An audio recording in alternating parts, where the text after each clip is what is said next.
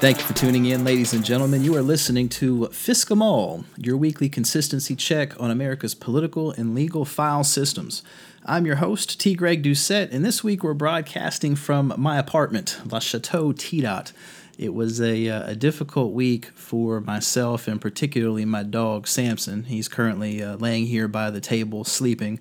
Uh, but back on Wednesday, as I was getting ready for work, um, on Tuesday rather. Gosh, it was almost the whole week. So Tuesday, I'm getting ready for work. Hop in the shower and hop out and find four separate uh, presents from the dog on the floor near the uh, near the door, and he's housebroken. So that was a concern to me that uh, there was a lot of poop there to clean up. And as I was cleaning it up, he ends up vomiting on the floor, and then as I'm cleaning that up, he poops again and in the span of several hours, we're talking eight or nine different uh, poop incidents, four or five different vomiting incidents.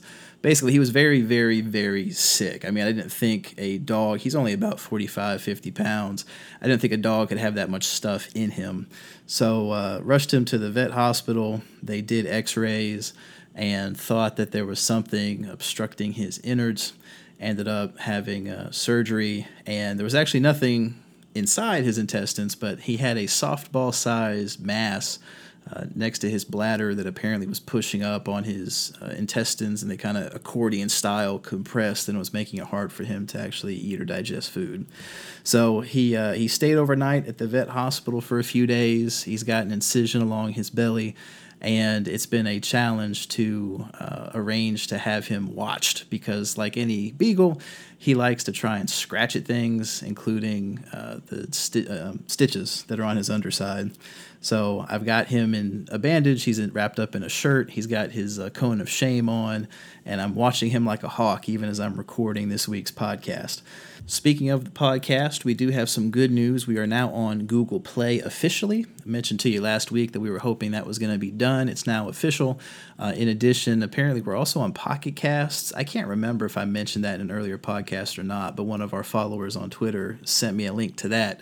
So now, when you go to the Fiscamall website, that is fsckemall.com, uh, any episode, you should see a list of links underneath it where you can subscribe on iTunes or Stitcher or TuneIn or Google Play or use the RSS feed for any particular app of your choice.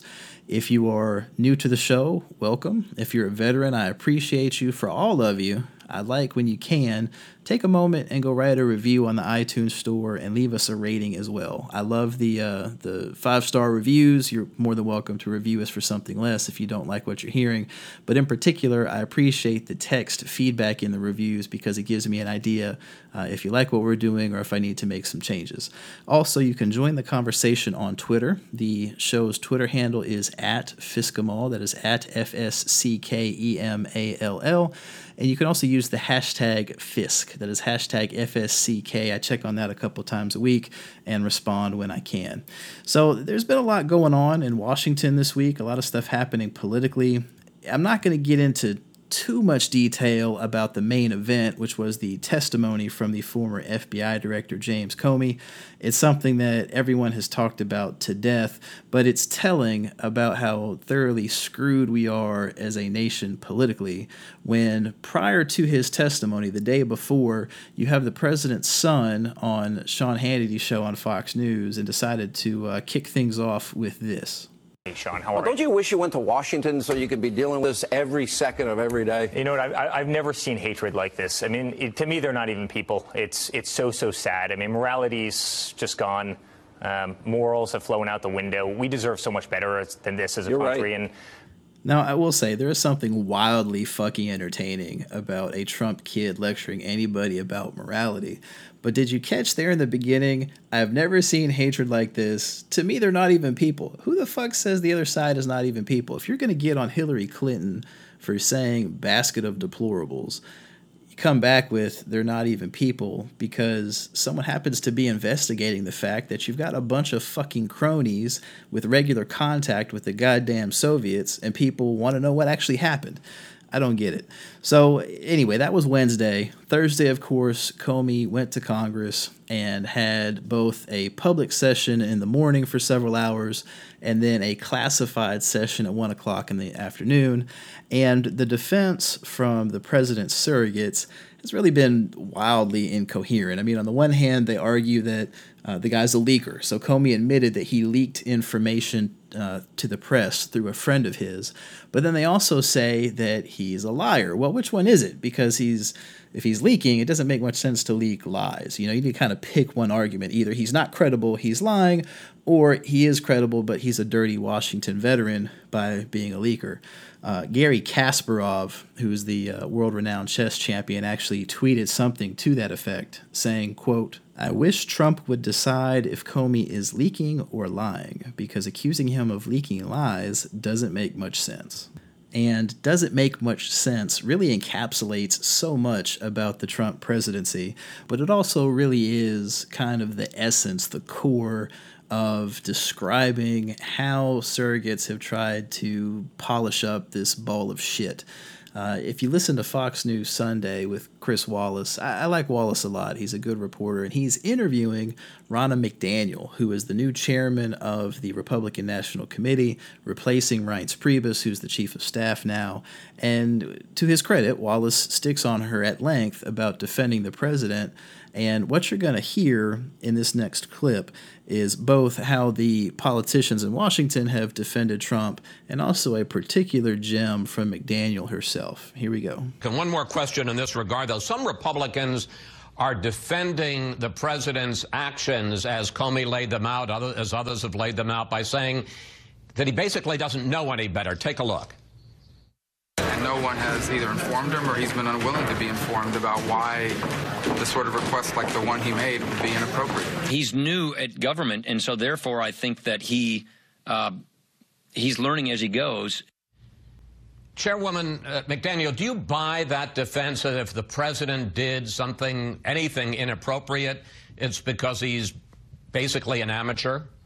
Chris, I'm going to go back to this was just James Comey's version of events. We don't know what happened in these conversations. That's his interpretation. Uh, I take the president at his word, uh, but that's just one person's version of events. The president knows what he's doing. And, and, and let's go back to what James Comey even said. Say his version is true. And he said, the president said, I hope you let this go. Listen, I'm a mom of kids. There's a difference between saying, I hope you do your homework and go do your homework. No, no, there's not. There's absolutely no difference between those two things. Maybe in whatever hippie town this particular McDaniel grew up in, I don't know, but where I grew up, a parent saying, I hope you did your homework. If it's not a command to go do your homework, it's your homework better be done or else. That was totally not the point that she wanted to make. And I'm sure she thinks she knocked it out of the park. But Jesus, I don't understand how these people can be so fucking incompetent and make so much money doing it. Like when I was a kid, my grandparents made me do my homework before I could go out and play because doing my homework, getting good grades, learning, becoming smarter, those were supposed to be the keys to success in life. Meanwhile, I'm sitting here trying to figure out how to finance a dog's vet care, run a business, and I watch on TV these absolute idiots making bank fleecing America. I mean, y'all ever read the book or watch the movie Tinker Tailor Soldier Spy? I'm not going to ruin the plot for you. Essentially, it's a spy novel about British intelligence, and they're trying to find a mole who works for the Soviet KGB. A little bit of irony there. But I always enjoyed the title of it because it just kind of rolls off the tongue and it ties in well with a particular plot. And I keep finding myself thinking of that when I heard Comey's testimony and saw the follow up from Trump's surrogates, except instead of Tinker Tailor Soldier Spy, It's more like leaker, liar, crony, sly. I mean, this is just so ridiculous. You have Comey, who admits that he's leaking stuff to the press. Go back to our episode that we titled No Heroes in Washington. I told y'all Comey was a scumbag. But then you have the president who lies his ass off about everything. So while I can understand you uh, being distrustful of James Comey, I can't understand anyone who thinks they should trust Trump. And then at the same time, you have all of these cronies who hang around Velveeta Vladimir, like his kids, or Ronna McDaniel or all the other people that are getting some kind of money from basically exploiting America. And I'm just, it, yeah, God, I, I, don't know. All right, so let me move on. In addition to Comey's testimony, that was not the only dumb shit that happened in Washington this week. Representative Dana Rohrabacher, Republican from California, decided that we really should start backing ISIS. Yes, ISIS. Here's the clip from a House hearing. Uh, we have recently seen an attack uh, on uh, Iran and the Iranian government. The mullahs uh, believe that Sunni uh, forces have attacked them. Uh, this may signal a, a, ratcheting up of certain commitments by the United States of America. And as far as I'm concerned, I just want to make, make this point and see what you think. Isn't it a good thing for us to have uh, uh, the United States finally backing up Sunnis who will attack Hezbollah and the Shiite threat to us? Isn't that a good thing?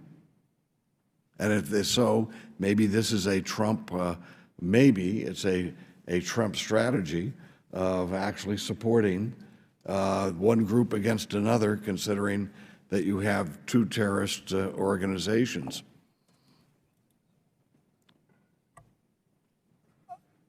Those attacks were claimed by the Islamic State. It's never in our interest to support a terrorist group like the Islamic State.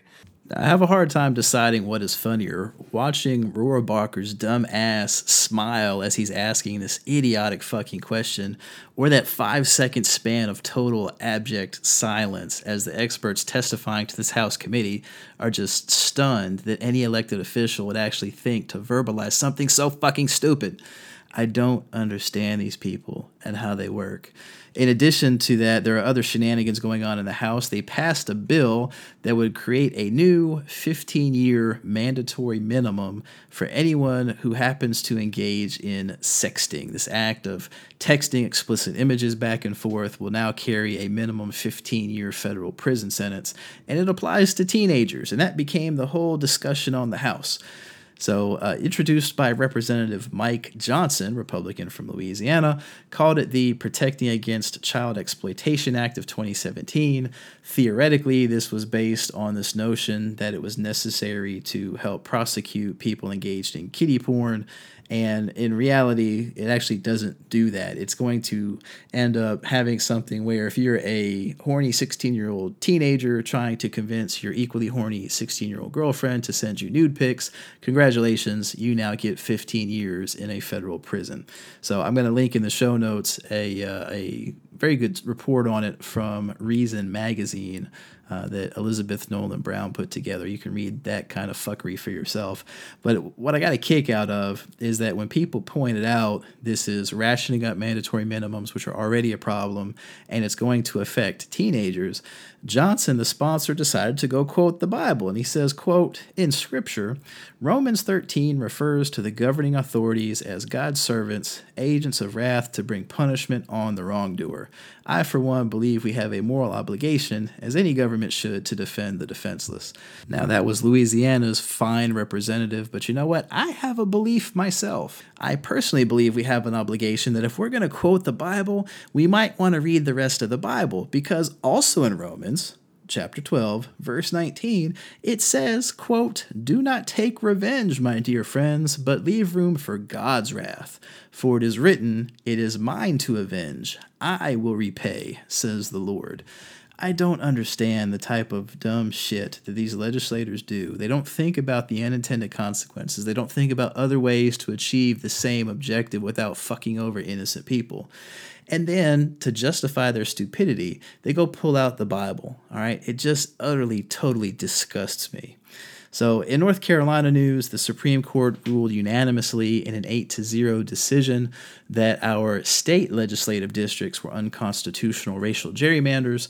This is now the third significant voting case that we have lost here in North Carolina, and we have paid an ungodly sum of money to private lawyers to do it and it just blows my mind. So now we have the uh, two of our congressional districts have been found to be unconstitutional racial gerrymanders. The first district was unanimous, eight to zero. The twelfth district was five to three. The voting rights case was never heard at all, so the circuit court opinion stayed in effect. And now you have this summary affirmation where the Supreme Court unanimously, again eight to zero, said that the lower court's opinion is going to stay in effect. So essentially, the representatives in North Carolina are blowing taxpayer money to lose cases left and right. Look, guys, if we're going to end up losing and that's all we're going to do, pay me. I'll tell you, pay me, okay? I will charge you less. They are charging you tens of millions. I will only charge you millions. And I give you my personal guarantee I will do no worse than what we're doing right now in law enforcement news, we've got a lot of craziness all over the country. Uh, we do have one bright spot. So there was a uh, situation in Philadelphia where a drunk patron at a comedy club just went off on a Philadelphia officer who is a model of restraint. I'll link that story in the show notes. The uh, interesting part of that particular scenario is that the young lady going off at the time was a TV news reporter. Uh, I do believe she's lost her job, but it just goes to show that anyone's crazy when they get a little drunk. Uh, in Tulsa, we have police ended up shooting and killing a man. Uh, when they were actually going to him for a mental health check, they were trying to serve a mental health warrant to have him committed for some issue, and they ended up shooting that guy dead. Uh, so that is Joshua Barre, I probably mispronounced his name, 29 year old black man in Tulsa, same spot where Terrence Crutcher was executed not too terribly long ago by police. Out in Las Vegas, we have an officer who choked a man to death um, Kenneth Lopera with the Metropolitan Police Department in Las Vegas uh, ended up killing Tashii Brown. In that particular case, Lopera has been charged with manslaughter because the cause of death was asphyxiation related to police restraint. That was the uh, quote provided by the coroner particular note of how disgusting we've gotten as a society, there were two separate fundraisers one for the family of Mr. Brown's kids, now that they don't have a father anymore, and then a separate one for Lopera himself. And guess what? You could guess which one raised more money. Yes, the fundraiser for the officer who killed the guy has already raised more than $30,000 in less than a week. The one for the dead guy's kids is at a couple hundred bucks. Welcome to America. But not to be outdone in the choking people to death department out in Harris County, Texas. Yeehaw! Y'all might remember we've talked about these people a few times. A man was executed for peeing in public. So it turns out there was a uh, a gentleman named John Hernandez, 24 year old Hispanic male, who had the misfortune of eating at a Denny's restaurant where uh, Harris County Sheriff's Deputy Chauna Thompson and her husband Terry Thompson also happened to be. Uh, Hernandez went outside and was peeing out in the public. And the husband of the deputy decided to take it upon himself to restrain this guy, the wife decided to join in. You could see him, uh, see her rather, holding his feet. And there's a video as there's a bystander standing there watching these two literally choke the guy to death. Uh, he, Mr. Hernandez ended up in the hospital. By the time he got there, he was brain dead, so he was declared clinically dead about three days later. But essentially, out in Harris County, Texas, we're now giving out the death penalty for public urination, which here in North Carolina is a class three misdemeanor. As with the Lopera case, both the deputy and her husband have been charged with murder, but we'll see how that actually turns out. Let's take a look over in Colorado. Uh, up in Longmont, Colorado, we now have a uh, rental property for poor folks where the landlords have decided that the police can come in at any time and use searching of those apartments as training for their drug dogs. They actually sent a letter to the residents saying, quote, This is a notice to visit your unit on Wednesday, May 10th between 9 a.m. and 1 p.m. It is helpful if you are present so we can visit with you personally, but it is not mandatory. Please note that we will occasionally have canine units with LPD accompany to uh, accompany us for purposes of training and compliance. Apartments will be chosen at random. Guys, look, jeez. I swear, every week I do this podcast, and I do it because I enjoy talking with y'all. I love the feedback on Twitter. But when you actually look at the shit that happens every single fucking week, it just blows my mind. The police do not have an unchecked right to search random apartments for any reason. All right? The Fourth Amendment to the United States Constitution it makes that very clear. It says the right of the people, the right of the people to be secure in their persons, houses, papers, and effects against unreasonable searches and seizures shall not be violated. Shall not be violated. It's just absolutely ridiculous to me that this is now considered something that's normal. That, hey, we can pick a random apartment, let a random canine dog in there, and use that for training. God, absolutely nuts. Not to be outdone on the absolutely nuts department, we go over to New Jersey, where a totally innocent guy had the misfortune of being in a car accident because police were engaged in a high speed chase. Now, you might remember from last week's episode, we talked about a 12 year old in Louisiana who ended up being killed as part of a high speed chase because these things are dangerous and police need to learn how to apprehend people without chasing them down the fucking street. But in New Jersey, police were after a 48 year old man named Leo Pinkston. They chased him several blocks, caused at least two different car accidents, ended up shooting out of their cars as they're chasing the guy. Like we're training police in drive bys in Jersey now, apparently.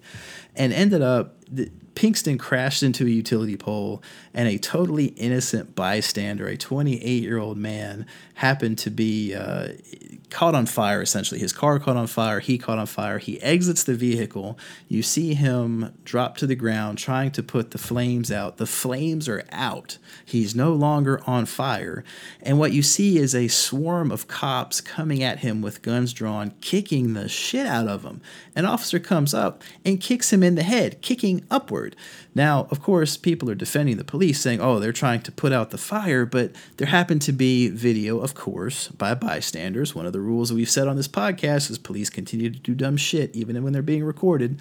So this ended up, you see this officer coming at the guy and doing a fucking football kick like he's trying to kick a field goal and they continued to kick and stomp on him. And that guy is now currently in the hospital. Had to undergo surgery, a five-hour surgical procedure, according to the follow-up. And of course, you have the Blue Lives Matter crowd making the argument that this is all totally fine. It's no big deal. One of the uh, comments from the Jersey City Police Officers Benevolent Association says, "quote Taking swift action isn't always elegant." But this video clearly shows that the officers acted quickly to extinguish the flames and pull this man out of harm's way. I'm going to actually link the video for you in the show notes. You can decide for yourself. But here's a pro tip if you're ever on fire, don't kick upward to put the fire out. All right, that's enough with the news. Let's go ahead and transition to our Law 140 segment on President Trump and blocking people on Twitter.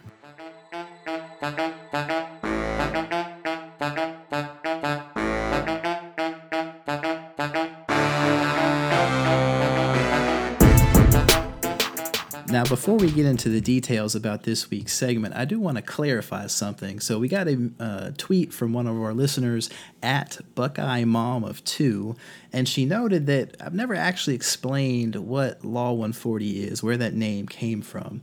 So, if you happen to follow us on Twitter, my personal Twitter account is at Greg underscore Doucette. That is at G R E G underscore D O U C E T T E. And part of how I uh, became Twitter famous, I call myself a C list Twitter celebrity, is that I like talking about the law, trying to convey it in a way that makes sense for folks to understand it. And I do that through a lot of threads. So it's one of those things where it's not always the easiest thing to read, but when you're trying to explain legal concepts, you got to go where people are, which is Twitter, and you got to do it in a fashion that makes it easy for you to actually compose. So for me, I tend to put tweets together while I'm waiting in court with nothing to do. So when we were trying to figure out a title for what these were going to be called, we actually ran a poll for it, and the winner for that contest was hashtag Law140. That's hashtag LAW140. If you go search that hashtag on Twitter, you'll find dozens of different topics where I've tried to break down some of the legalese. So this week's topic actually started with the news there is a foundation called the Knight First Amendment Institute at Columbia University in New York, and they sent a letter to the president demanding that he unblock certain Twitter users because they're claiming that it violates the First Amendment to the United States Constitution. And this has actually prompted a lot of discussion among folks that would be considered kind of uh, free speech advocates, free speech scholars of sorts. Uh, a lot of different people have weighed in with different perspectives on it. And I'm personally of the opinion that Donald Trump choosing to block people does not violate the First Amendment. Uh, others, of course, disagree. But what I want to do is give you some of the law about the First Amendment and how it works. And like we've done with some of the other segments, the first place you have to start is the law itself. So the text for the First Amendment to the United States Constitution says, quote, Congress shall make no law respecting an establishment of religion or prohibiting the free exercise thereof or abridging the freedom of speech or of the press or the right of the people peaceably to assemble and to petition the government for a redress of grievances. Now, the thing with free expression is that there's been so much case law that I'm not going to give you specific cases as we go. I, am going to link some of them in the show notes, but what I'm going to do in particular is kind of explain the framework that the Supreme Court has developed when they're considering First Amendment related questions. And the first thing you have to keep in mind are what are called standards of review. So the Supreme Court has fashioned these tests that, when they get a particular set of facts, determines how they're going to analyze what the results should be. And there are three main standards of review that they use.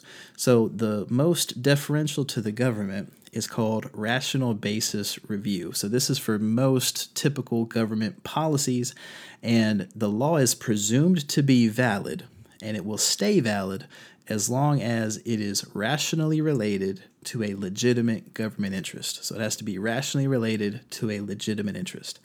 On the opposite end of the spectrum, you have what is called strict scrutiny, where in that case, a law is presumed to be invalid unless the government can show that it is narrowly tailored to achieve a compelling governmental interest.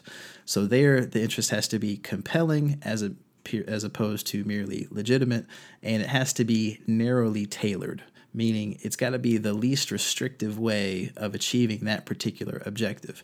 In between the two, we've developed something called intermediate review, which just means that the uh, method used to restrict something has to be substantially related to an important governmental interest. Now, in addition to those particular tests, there are certain types of attacks on a statute. You can attack a statute for being too vague, so it's void for vagueness because the law has to make clear what is prohibited. You can also attack a statute for being overbroad or an overbreadth attack, where if something is regulating speech that's allowed, you're allowed to regulate this particular type of speech, but the law is written in a way that it sweeps up a bunch of other speech that normally would be protected under the First Amendment, that law is void as well. So you've got your types of tests, you've got your types of statutory attacks. In addition to all of that, the court has developed what's called a forum analysis. So you have a traditional public forum like streets, sidewalks, things that have been used since colonial times and before for engaging in expression with other citizens. You have what are called non public forums like your jails, your military bases, something where you have no real free speech rights there. And then you have what is called a quasi public or a limited public forum where the government has designated something as being a forum, they can make certain regulations for that, but after that, they have to be bound by the regulations that they set. Then, separate from your forum analysis, you have what are called time, place, and manner restrictions, or TPM restrictions. So, when the government passes a law that regulates speech, that speech, uh, that regulation rather, can either be based on the content or it can be neutral as to the content, something that is content neutral. If the regulation is content neutral, it doesn't matter what particular viewpoint you have, it's trying to regulate something else then it's subject to intermediate scrutiny. So, for example, there's the case of Ward v. Rock Against Racism, where folks wanted to have a, uh, a rally in a park in New York, and there was a regulation about not having anything over a certain volume at a certain time. And the court found that that was fine that there was a important governmental interest in regulating noise pollution and that the particular uh, regulation in place was um, substantially related to that, still allowed alternative forms of communication. They could do it at a different time or at a different location, but it was something where the governmental interest in regulating noise was permissible and not related to the content of the particular speech. Now, if the regulation is content based, it's automatically under strict scrutiny. So when you piece all this together, you have your content based restrictions are under strict scrutiny, content neutral time, place, and manner restrictions are under intermediate scrutiny, and a uh, regulations regarding a limited or quasi public forum have these additional things where the rules the government sets for the forum are in addition to the time, place, and manner restrictions, the government has to abide by those as well. So, trying to piece all of this framework together, the question becomes what is Twitter? What kind of forum is it? And the act of blocking somebody is that a content based or a content neutral restriction? On the forum analysis piece, I would make the argument that it's not a forum at all.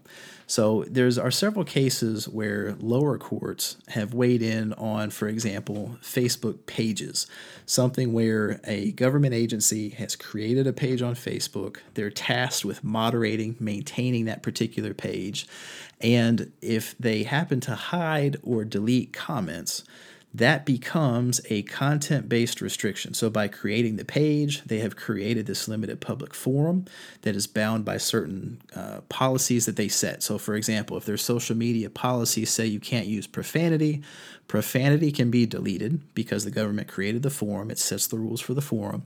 But anything beyond that cannot be deleted because there's no regulation in place on that. So the fact the government doesn't like you can't be used as a way of deleting or hiding your comments as long as you abide by the rules of the quasi public forum. In the case of Twitter, there's no real control there. So Donald Trump can block you, but all blocking you does is prevent him from seeing you he you can still see his comments. All you have to do is log out and all of his stuff is there for everyone to see.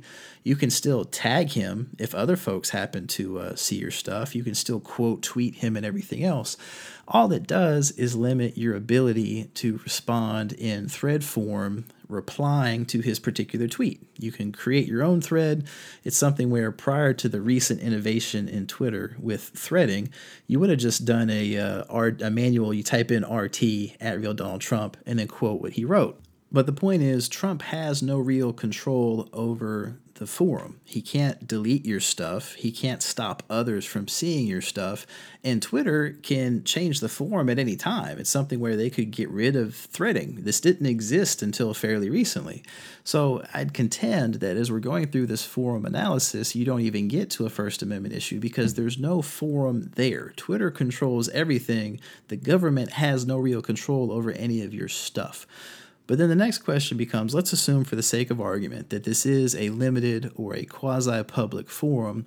Is the act of blocking you a content based or content neutral action? And the answer there is it's not really clear. Now, if I choose to block you because you say something I don't like, then sure, that's a content based decision. I could understand where that would become a First Amendment violation. But what happens if you, for example, use a block list? Twitter allows you to import lists of blocked users from other people We don't know what criteria they're using. It's something Trump could use on his own. If he decides that he's going to uh, block anyone who happens to have a Russian IP address, you know, that's not a content based decision to block somebody. Now, we all know he's not going to do that because then most of his millions of followers would go away.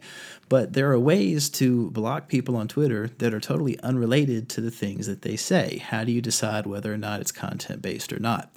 So, those are the types of questions that have to be answered. But I think the bigger piece is Twitter is not a forum in the traditional sense. It's not something the government has brought into creation. Donald Trump's Twitter account existed before he was president.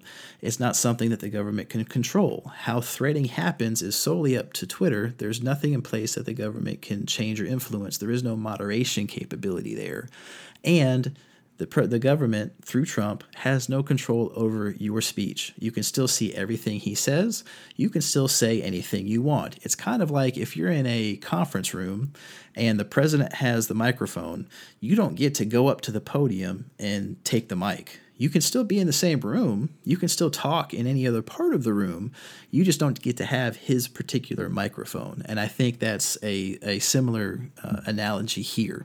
You know, Twitter is one big conference room. We all have a microphone that doesn't give you the right to an audience.